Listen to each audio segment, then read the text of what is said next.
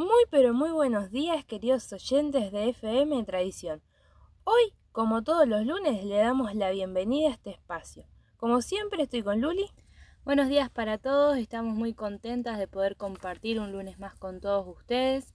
Y como decimos siempre, le mandamos un saludo a Víctor, al Pastor y a Betty, que nos permiten estar acá y compartir de la palabra. Bueno, en esta nueva oportunidad nos encontramos para aprender un poco más sobre lo que nos enseña la Biblia. Aprovechando que recién la mencionamos y de que este mes, el mes de septiembre, es el mes de la Biblia, vamos a charlar y conocer más sobre ella. Para eso vamos a leer Isaías 48, que dice: «Sécase la hierba, marchítase la flor, mas la palabra del Dios nuestro permanece para siempre». Antes de empezar con el recorrido, nos preguntamos, ¿qué significa Biblia? Es el nombre con el cual se denominan, desde tiempos antiguos, las Sagradas Escrituras de la Iglesia cristiana. Su nombre viene del griego, a través del latín, y significa los libros. La palabra Biblia revela que se considera a los escritos en ella como un conjunto concreto y determinado, y superiores a todas las obras literarias. Si buscamos en ella, aparece denominada como la Escritura o las Sagradas Escrituras. Vamos a leer 2 de Timoteo 3, del 16 al 17. Toda la Escritura es inspirada por Dios y útil para enseñar, para redarguir, para corregir, para instruir en justicia, a fin de que el hombre de Dios sea perfecto, enteramente preparado para toda buena obra. Ahora, Wadi, ¿qué datos interesantes podemos conocer de ella? Primero, fue escrita por muchos hombres diferentes, pero se encuentra una maravillosa unidad que revela una conducción y dirección inteligente, que no dejó de operar durante los años de su redacción.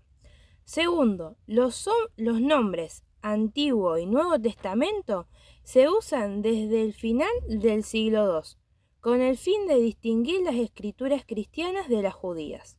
Tercero, la mayor parte del Antiguo Testamento fue escrito en hebreo y arameo. El Nuevo Testamento fue escrito en el griego común del mundo helénico. Cuarto, contiene en total 66 libros, 39 en el Antiguo Testamento y 27 en el Nuevo Testamento. Hay muchos otros datos, pero te pregunto, Luli, ¿para qué nos sirve? Primero, para mostrarnos el plan de Dios. Leemos Romanos 16:26. Pero que ha sido manifestado ahora y que por las escrituras de los profetas, según el mandamiento del Dios eterno, se ha dado a conocer a todas las gentes para que obedezcan a la fe. También para enseñarnos a vivir como a Dios le agrada. Colosenses 1:10. Para que andéis como es digno del Señor, agradándole en todo, llevando fruto en toda buena obra y creciendo en el conocimiento de Dios. Y también para tener esperanza.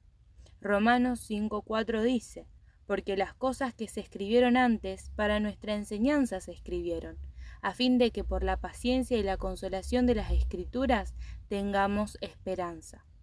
Ahora, además de conocer la Biblia, ¿qué debemos hacer? Hoy en día tenemos la posibilidad de tener más fácilmente una Biblia física en nuestras manos, o también en nuestros celulares.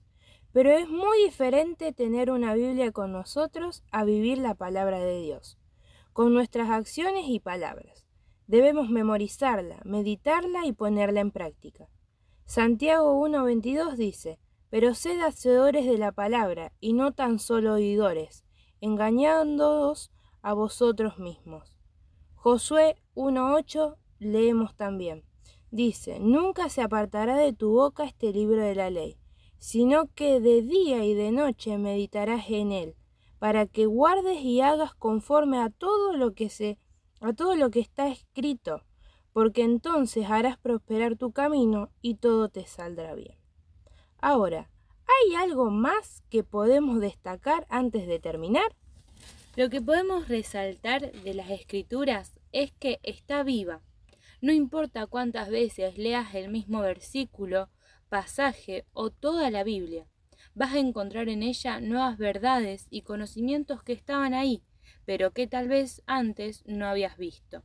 Eso es porque Dios usa su palabra escrita para hablarnos directamente hoy. Leemos el Salmo 119, del 4 al 6. Tú encargaste que sean muy guardados tus mandamientos. Ojalá fuesen ordenados mis caminos para guardar tus estatutos. Entonces no sería yo avergonzado, cuando atendiese a todos tus mandamientos. Y también leemos Proverbios 4, del 20 al 22. Hijo mío, está atento a mis palabras, inclina tu oído a mis razones, no se aparten de tus ojos, guárdalas en medio de tu corazón, porque son vida a los que hallan y medicina a todo su cuerpo. Y con este versículo damos por terminado el micro de este día. Esperamos que hayas podido aprender un poco más sobre lo que nos enseña la palabra de Dios.